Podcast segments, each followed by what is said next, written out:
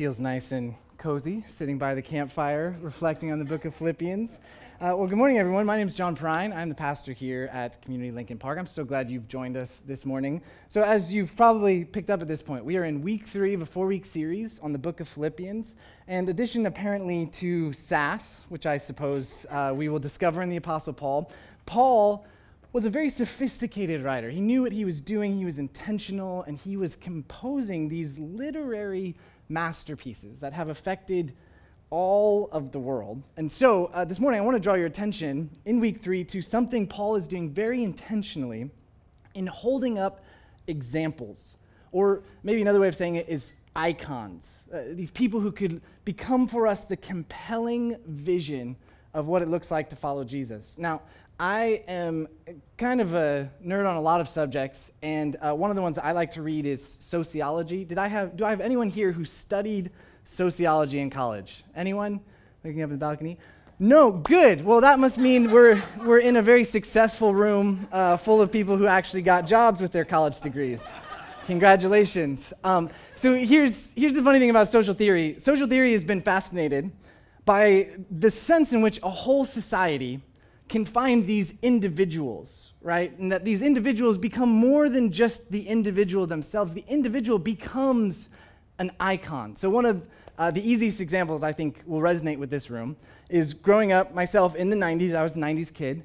Uh, I grew up in the heyday outside of Chicago of the Michael Jordan era. Anyone else? Do you remember uh, Michael Jordan was so compelling that there was literally a slogan that children would chant that was, I want to be like Mike, right? So I want to be like Mike. This is the epitome of what social theorists call the icon of charismatic authority. It's the sense in which one figure can be so compelling in what they're accomplishing, what they stand for, the ideal that they embody, that to this day, I, as some of you know, who happen to own a few pairs of Jordan shoes, I buy Jordans because I still want to be like Mike, right? Does anyone else feel that way? And so, on a societal level, what happens is that there are these people who become for us the embodiment of an ideal. Uh, I think in the business sector of Steve Jobs or maybe Jeff Bezos or Elon Musk right now. I think in politics of kind of like Elizabeth Warren or Bernie Sanders, how these individuals on their own, they just are people, but somehow in our society they come to represent something so much more. But if that's true, that this happens sort of big picture, societal level, that often become our celebrities, our people of influence, uh, social theorists point out that this is also happening on a far more intimate and sort of communal scale. So if you think about your workplace, there is likely someone, either in your field or your industry, or maybe even in your office setting, who is that ideal, right? They are the icon of what it looks like to either accomplish or achieve. Maybe this was a teacher for you growing up. Maybe this was a successful practitioner of whatever your industry is. Or uh, another pretty simple way, and forgive my transition here over to this subject, uh, a simple way that this happens is at the gym. Okay, so if you've ever walked into the gym, I happen to uh, go to a gym right here in Lakeview. Uh, when you walk in, you can immediately tell who the fitness trainers are, can't you? Like, they often are wearing t shirts um, but you can tell the fitness instructor because the fitness instructor always seems to be standing like this. And then I notice they also never seem to be working out. They're always just standing there next to whoever they're with. And the person that they're inevitably instructing, right, you can kind of tell who the people being instructed are too because they kind of have that like embarrassed slump, like, I'm here, I need help. And they're, they're always the one doing the exercise. This has been me. It's like the head down in shame. But the fitness instructor stands there, and the idea is that instructor is your icon, right? You walk into the gym, that's, that's who you want to be. That's what you want to look like. You want to not have to work out at all and somehow just be standing there 24 7 looking very fit. Well, uh, because of fitness instructors as an icon, uh, our creative team here at Community had this wonderful idea that they were thinking to themselves what would it look like if our teaching pastors were to be the fitness icons for our community? Now, I am the youngest uh, of the teaching pastors you're about to see, and I would not put myself forward as the ideal of fitness. And so I, I just want you to uh, hopefully enjoy a fun little creative experiment in humiliation that our creative team put together. Go ahead and watch this. Hello, teaching pastors. Welcome. My name is Sadie. I'll be your fitness instructor for today. I'll tell you more about me later. Today is all about you. Plus, it's an opportunity for you to work on your fitness goals, your fitness journey. I'm totally up for the challenge. I am so excited about today. Deep breath in as you swoop out and up. Can you get a little lower? Physical fitness is so important to me. I am so diligent about it. Yes, I am excited. Side to side. Bring your arms up overhead. You got it. First timer here. We'll just see how this goes. Okay, so for how many of you this is your first time in my class? Wonderful. How about first time in a fitness class this year? Great. How about first time ever? Wonderful. Welcome. Sure, I'm into fitness. Fitness donut in my mouth. If you're going to talk the talk, you're going to have to walk the walk or jump the jack, as the case may be. I don't normally do this kind of thing, so I'm a little nervous. I know it'll be okay. I just don't want to look like a fish out of water.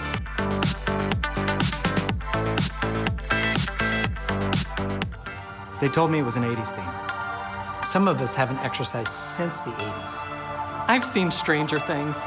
You always have the option to slow this down, step it up. Whew, that was awesome. I feel pretty good, actually. I think I pulled a hammy.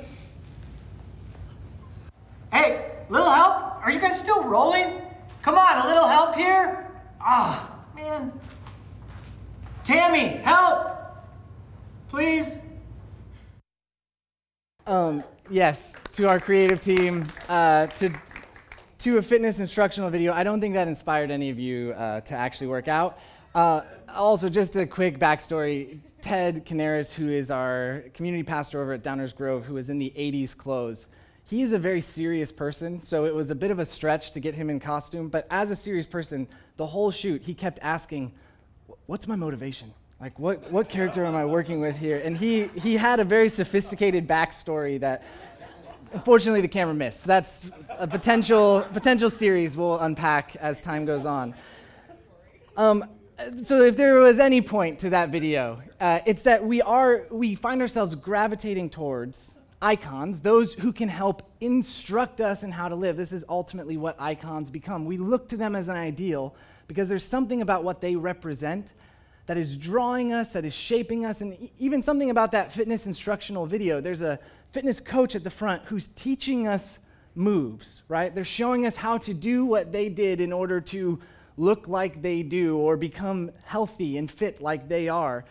As you think about that example, what we're going to find in the letter of Philippians is that the Apostle Paul is writing to the church in Philippi and he wants to offer them some icons. He wants to offer them some examples. He wants to show them what it looks like to follow this Jesus way that he's been talking about, which, if you were with us last week, in his beautiful poem in Philippians 2, Paul says, Jesus emptied himself.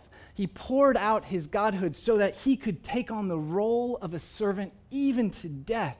This is the way of Jesus, and Paul says, have the same mindset. You yourselves live out this way. But if you're like me, while Jesus is deeply compelling, it can sometimes be difficult to sort of flesh out what does that look like in day to day life. And so Paul is going to say, let me talk you through a few examples. So the first example that we heard in our passage this morning is the example of Timothy.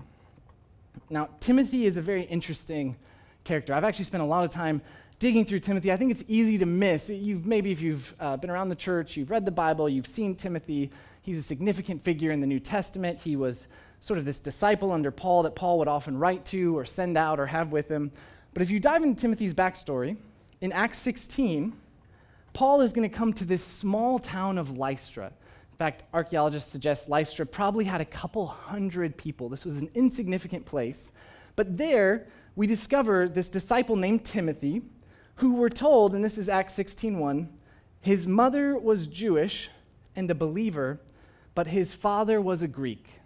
Now, literally, that's the only backstory that we're given to Timothy. But if you sit with this for just a moment, what this meant in Roman culture was that Timothy was straddling two very distinct ethnic identities. His mother is Jewish, his father is Greek. Now, an even deeper cut of this would realize that Timothy, as someone whose mother was Jewish, meant that by her mother, by his mother having his father be a non-Jew, his mother was technically breaking Mosaic law. So there likely would have been some kind of ostracizing in the Jewish community. Timothy would not have really fit in as a Jew. And yet, with his father being Greek, Timothy also has still this Jewish ethnicity from his mother. And so, similarly, Timothy's not quite fitting in in the Greek world. In fact, scholars have kind of speculated. We don't have a ton of information, but because Paul shows up and we get no more information about Timothy's father, most scholars suggest that Timothy's father either died when he was young and thus failed to circumcise him, which was a rite of Jewish customs, or his father despised the Judaism of his mother so much that he refused to circumcise him and thus was ashamed of this son who is straddling these two ethnicities. Now, I realize that's kind of sad. It's a, that's a bit of a tragic backstory. And yet, the beautiful thing in Acts 16 is that this man, Paul, shows up, who is on fire for Jesus. And as Paul is there, he encounters this young man named Timothy. And Paul brings Timothy with him. And in fact, he adopts Timothy. So now Timothy goes from being fatherless, sort of ethnically confused, to receiving the fullness of Jesus Christ as passed on to him from his spiritual father, Paul. And as uh, Paul goes to write to the church in Philippi, listen to what Paul says about Timothy.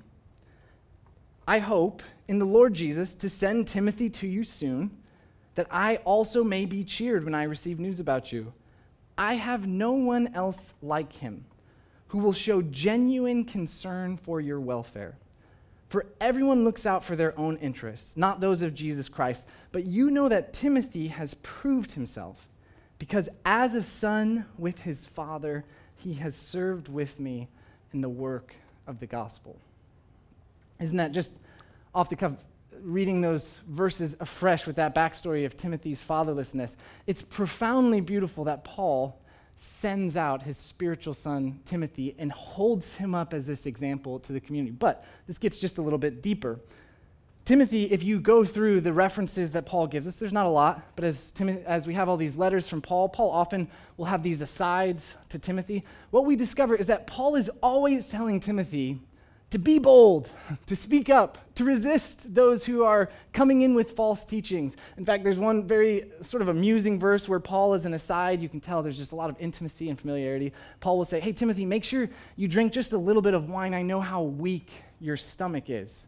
Now, all of this sort of paints a picture that if we have Paul, who is the fiery, or as Lizzie Cho would say, the sassy apostle, we have Timothy over here on the other hand, who uh, all scholars would suggest was probably mild mannered, was probably a little bit timid, uh, was maybe even constantly needing to be bolstered because he had a bit of an anxious personality. And I think if you're holding all of these sort of pieces of his backstory together, you see this picture of Timothy as sort of the opposite personality of Paul. And yet, what I love about this passage is that Paul lifts Timothy up. And did you notice what Paul says you're going to get from Timothy? He says, Timothy is the one who will show genuine concern for your welfare. Genuine concern. Have you ever met a person who showed you genuine concerns for your needs? It's that person where, as you're sort of in the flow of conversation, they ask that question. All of us ask each other, Hey, how's your week going? How's work? And you then say that sort of half measured, like, eh, It's been all right, you know, not, not really that great week. They're the person who slows down and says, Well, tell me what happened. Like, what's, what's going on? Uh, what do you need? Is, is there anything I can do to, to help you? Uh, there was a photo recently uh, from Ukraine that sort of captured vividly what a person like this, who shows genuine concern from others, looks like. I don't know if any of you saw this photo. It was actually taken by Francesco Malavolta. And it was the platform of a train station in Poland as immigrants, particularly mothers with children, were first arriving as the war broke out. I mean, isn't this so vivid? Like, this, this is not something that you do to get social credit or capital. This is not an empty gesture, sending a check or, you know, gesturing towards your own greatness of caring. Instead, this is genuine concern. This is women and men who understood that as these mothers are fleeing a war that is breaking out, the thing they would need most is just someone who's ready to hand them the essentials for what their lives need. I wonder as we think about Timothy and this example that Paul holds up for us, this icon, I think that sometimes here in the church, we can often be big and bold in our preaching. We can tell you that you need to charge the hill for the faith, that you need to go out and you need to be a leader here in the city. You need to share your faith boldly. You need to show grand, bold gestures. In fact, we should all be a little bit more like Paul. And yet, here, I love that Paul's saying, Do you know what the church really needs? We need some more Timothys. We need those who show genuine concern for the needs of others. As you think about your small group, even as you think about interacting with each other here this morning, what would it look like for you to show genuine concern? Is it a text message? I've found the simplicity of a text message that surprises a friend. That text message that isn't asking for something, it's not trying to plan social events, but that's as simple as, hey, how's your day going? Hey, what's going on this week? How's work going? Hey, I heard your family was in town. How did that trip with your family go? Could we become a church that looks more like Timothy. If that's icon number one, we'll turn now to icon number two that Paul is going to hold up in Epaphroditus. Could everybody say with me, Epaphroditus? Ready? We'll do one more time together. Epaphroditus. Great job. You are mastering the Greek language, one name at a time. So, uh, Epaphroditus is rather interesting as a character. Again, we don't get a ton about him, but let's go ahead and read what Paul says about him, and then I'll back up and give you a little bit more context. This is Philippians 2 25 to 30. Paul's going to say, I think it is necessary to send back to you Epaphroditus, my brother, co worker, and fellow soldier, who is also your messenger, whom you sent to take care of my needs. For he longs for all of you and is distressed because you heard he was ill. Indeed, he was ill and almost died, but God had mercy on him. And not on him only, but also on me, to spare me sorrow upon sorrow. Therefore, I am all the more eager to send him so that when you see him again, you may be glad and I may have less anxiety. So then, welcome him in the Lord with great joy and honor people like him because he almost died for the work of Christ. He risked his life to make up for the help you yourselves could not give. Now, this is one of those moments in a letter of Paul where if you're reading quick, you can kind of get confused. What's going on? And Paul is writing here with the familiarity of a correspondent, someone who is writing to a real church about a real person that had kind of a shared context and history between both parties. What most scholars think happened here is that Epaphroditus was likely one of the leaders of the church in Philippi.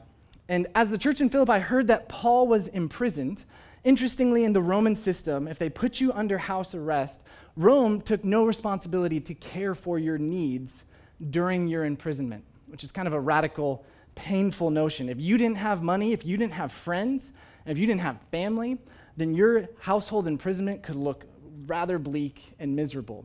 Yet, uh, because Rome was an honor society, it was common in those days that if you were in prison, then at the very least your family and hopefully a few good friends would sort of pool together money to be able to send you the resources you need to get through the imprisonment. So, the church in Philippi would have known interestingly, that Paul, when he was there last starting the church in Philippi, that Paul had been imprisoned when he was with them. In some ways, ironically, Paul was imprisoned at first because of the church in Philippi. And then Paul was released from Philippi, and then Paul got imprisoned again. This is kind of a common theme for Paul. Yet the church in Philippi would have likely been paying attention and would have said, Paul is, Paul is ours. Paul is our, our pastor. Paul is our teacher. He's our apostle. Paul's the one who helped start our church. Paul has sacrificed so much for us. We need to take care of Paul. We've got to gather our money together. Let's pool some resources and let's be the family that Paul needs right now in this moment. So the church would have gathered up their money. In those days, a trip from Philippi to Rome would have taken anywhere from 40 days to two months. Think about that. If you, like me, get frustrated by a four hour flight, Imagine a 40 hour flight. Imagine a 40 day trip. And yet, this is what Epaphroditus signs up for. Epaphroditus, as a leader of the church, gathers these funds, gets ready, probably takes a few friends with him because money needed to be protected as you were on the road. And he would have embarked on this long 40 day journey. Well, now that I think helps to understand then why it was such a big deal that Epaphroditus got sick. He, in fact, probably fell sick somewhere on the journey, maybe even as he was approaching Rome. And in those days, there was nowhere near the medical services that we have now. And so Epaphroditus nears death as he is on this sacrificial mission trying to deliver funds to support Paul's needs. And yet, incredibly, incredibly, we're told that rather than turn back, rather than immediately head home, Epaphroditus finishes the mission. He completes it. He goes all the way through with it. He shows up in Rome after near death to personally hand Paul the funds that the church in Philippi had gathered to care for Paul's needs. As Paul's reflecting on this, he wants the church in Philippi to know that this is why Epaphroditus likely was delayed in Paul returning him to them. And yet, the church in Philippi clearly was distressed. Like, what happened to Epaphroditus? We heard he was sick. Has he died? What's going on? And Paul tells them, Hey, Epaphroditus is coming back to you, and I want you to know he completed your mission to me. He brought you my funds, and he should now be honored because of the sacrifice he made on my behalf to complete your mission. As we think about Epaphroditus, I think the, the point here is that Epaphroditus encourages us as an icon to take huge risks, actually, to follow through on the mission, to follow through on those causes that the church that Jesus is inviting us into, follow through on those relationships that we're set up to serve, follow through. And yet, even more than that, I just want to pause on this for one second. I've been thinking all week about Epaphroditus, and I've been asking myself this question What is it that would cause someone like Epaphroditus to complete the mission? Like, why would Epaphroditus take such a huge risk? And now I'm speculating just a tiny bit, but my hunch is this that Epaphroditus loved Paul. I think that's it. I think Epaphroditus loved Paul so much because he had experienced the love of Paul. He had received from Paul probably the very good news of Jesus Christ. Epaphroditus says, Of course I would put my life on the line for you, Paul. Of course I would risk everything to deliver what you need. Paul, your love has so radically changed me that I now live out of love for you. And of course, the love circling between Paul and Epaphroditus is the love of Jesus Christ himself what would it look like for your life to be so gripped by that kind of love that you yourself were willing to lean in and to take risks? To take risks for this church, to take risks for the community that you found yourself here with in the city, to take risks for a bigger purpose, a cause of what Jesus is inviting you to do with your life. Uh, I recently, this last week, some of you have been hearing the drama, had my battery fail on our car. This was a newish car that we got. It was only a couple years old. It makes no sense why the battery failed. I am woefully under equipped as a mechanic, and so immediately I am overwhelmed. And yet, the incredible thing was that we were with these two couples that we've had a long history friendship with. They're some of our closest friends. And almost immediately, without blinking, this one friend of mine goes, Oh, you can borrow our car. No, go ahead. You can borrow our car. That's fine. We'll send it to the mechanic. You can borrow our car. And for this last week, we've been borrowing their car. And every day as I get into the car, I, I have this moment where I think to myself, why would someone do that? right? Like, why would someone risk their car, especially sending it into the city? Uh, who would be that crazy? Well, this friend would respond, I'm sure, if you asked him, Well, we love, we love you. We love you, John. That's why we do it. Uh, as the week was winding down, uh, this friend needed the car back. There was going to be something this weekend. They needed a second car. My wife and I were already starting to sort of turn the gears, and we were going to have to take a car out, and we were going to get another car in, and we needed to get to the car rental place to rent a car. We were looking at how expensive rental cars were on top of the expense of fixing the car, and it was just starting to pile up, and we were getting really stressed. And then all of a sudden, we heard from this other couple who said, Oh, we'll let them borrow our car so that you can continue to borrow their car. Now, this sounds like madness, and it is. It is madness. I am living in the madness. And yet, if there's any if there's any thrust to this madness, it is the madness of love, is it not? Love that cares so deeply that it is willing to take risks for the mission. Now, as I say this, don't you want to live with that kind of risk? Don't you want to live with that kind of love where you care deeply enough about something that you're willing to take risks, even, Paul says, to risk your very life for something so much bigger than you? That's what Epaphroditus was doing. And that's why, as Paul holds Epaphroditus up to us, Paul says, honor him. Honor him for the risks he took, honor him for the love that he had. There's one last example Paul is going to hold up. That's going to be the example of himself. Uh, if we were to move just a little bit more slowly through chapter 3, the chapters transition from 2 to 3, talking about Timothy and Epaphroditus, to Paul sort of turning to these he calls the dogs. He says in verse 2 Watch out for those dogs, those evildoers, those mutilators of the flesh, for it is we who are the circumcision who serve God by his Spirit, who boast in Christ Jesus, and who put no confidence in the flesh. Uh, that phrase, watch out for the dogs, kind of startled and surprised me. I did just a little digging on it. It's actually kind of fun that the turn of phrase Paul is using, and he's got a little bit of innuendo in it, is that dogs, that phrase, look out for the dogs, is the sign that would have been on Roman homes if there was a watchdog who guarded the homes, much like we have today. Beware of dogs, right? So Paul is sort of playing with this Beware of dogs, beware of watchdogs.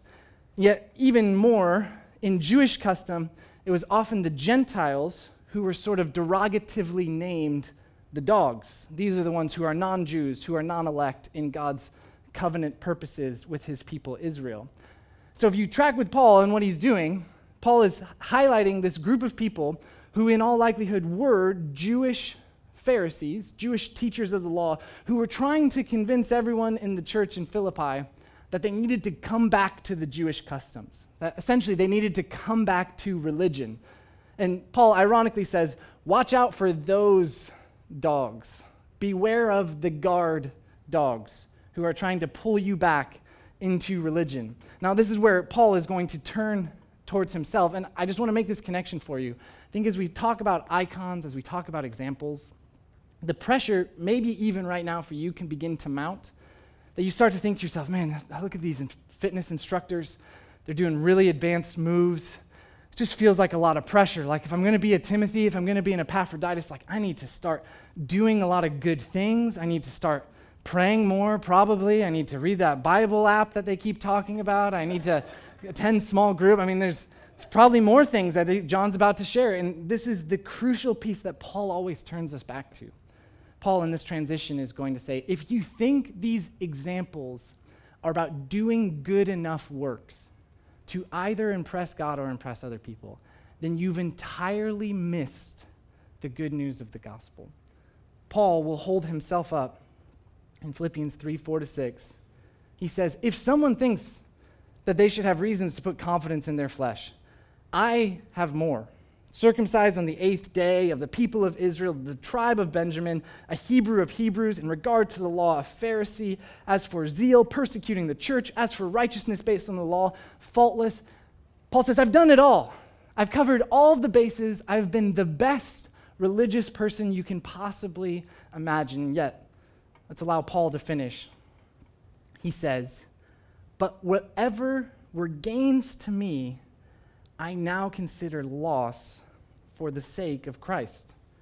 What is more, I consider everything a loss because of the surpassing worth of knowing Christ Jesus my Lord, for whose sake I have lost all things. I consider them garbage, rubbish, emptiness, that I may gain Christ and be found in him. This is what Paul's really getting at. If you think the icons, our examples, are here as pressure for you to do more, for you to work harder, then you're missing what Jesus has already done for you. In fact, Paul is going to say you can spend the rest of your life being as religious as you want, and guess what? It's not going to mean a thing. Because the joy, the hope, that love that Epaphroditus was living out of, that is the love that can only be poured onto you by God Himself, that can only be given to us in Jesus' offering for us. Here is the good news for you this morning, friends, as we hold up these icons and examples. There is nothing you can do to earn or to achieve that identity of belovedness and righteousness that we are all so hungry and craving for.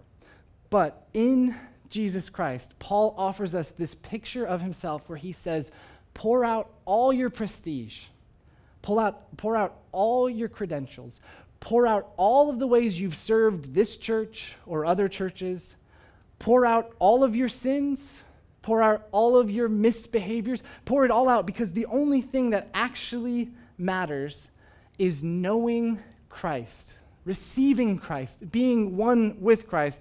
Listen as Paul sort of takes us up into the horizons, as you almost see Paul looking out to the end of his life, considering all that he's tried to do or accomplish. And this is what Paul's going to say I want to know Christ.